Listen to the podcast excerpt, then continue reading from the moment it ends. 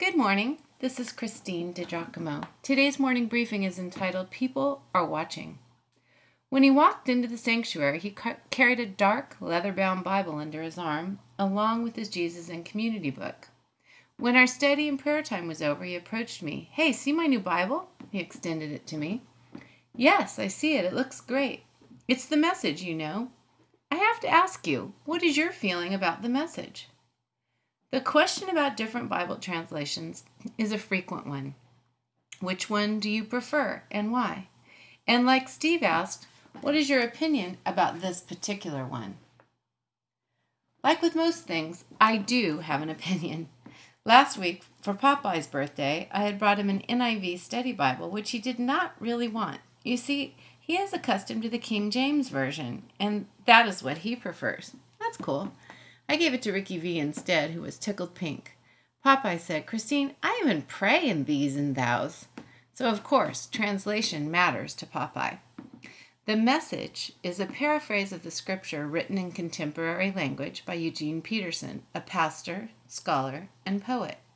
It does not pretend to be a direct translation from the original languages, you know, Hebrew and Greek, either word for word or thought for thought.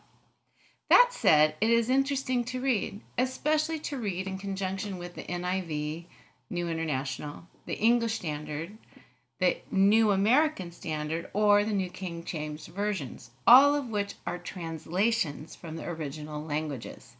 For tonight's scripture passage, I went, went to Bible.logos.com, typed in my reference, and then selected the message. If you are interested, it's a good way to consult, compare, and contrast different versions of the Bible. There's also uh, BibleGateway.com. The message, here's my opinion, is a great alternative source that sometimes makes a scripture passage come alive. I bring you today's passage out of the message where Paul writes, our work as God's servants gets validated or not in the details. People are watching us as we stay at our post, alertly, unswervingly, in hard times, tough times, bad times, when we're beaten up, jailed, and mobbed, working hard, working late, working without eating, with pure heart, clear head, steady hand, in gentleness, holiness, and honest love. When we're telling the truth, and when God's showing His power, when we're doing our best setting things right, when we're praised and when we're blamed, slandered and honored. True to our word, though distrusted, ignored by the world, but recognized by God, terrifically alive, though rumored to be dead, beaten within an inch of our lives, but refusing to die, immersed in tears, yet always filled with deep joy living on handouts, yet enriching many, having nothing, having it all. Dear, dear Corinthians, I can't tell you how much I long for you to enter this wide open, spacious life. We didn't fence you in. The smallness you feel comes from within you. Your lives aren't small, but you're living them in a small way. I'm speaking as plainly as I can and with great affection. Open up your lives, live openly and expansively. 2 Corinthians 6, verses 3 to 13.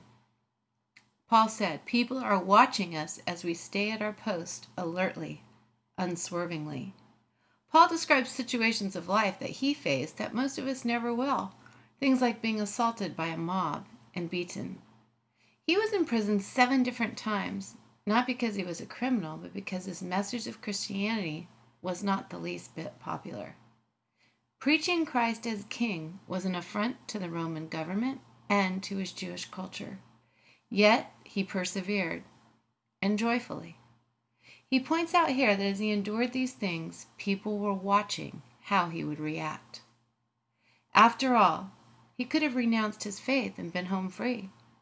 Instead, Paul stayed at his post, knowing he might be ignored by the world, but recognized by God. People are watching you and me when we go through difficulties in life? How do we fare? Are we running scared or trusting? Believing that the God who's got the whole world in his hands has us too? Paul concludes with a head scratching line Open up your lives, live openly and expansively. Huh? Paul, are you daft, man? Hungry, beaten, imprisoned, living on handouts? You call that living openly and expansively? You want us to enter into the kind of life you had? Man, get hold of yourself.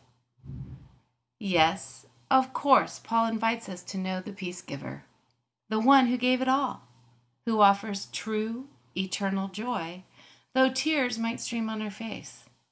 It is a life of uncertainty on the outside, but tremendous peace and assurance on the inside. Truly living the Christian life is a glorious adventure, second to none. That is, if we stay at our post. If you'd like to see this in its entirety, you can go to pastorwoman.com, click on morning briefings, and again, the title is People Are Watching.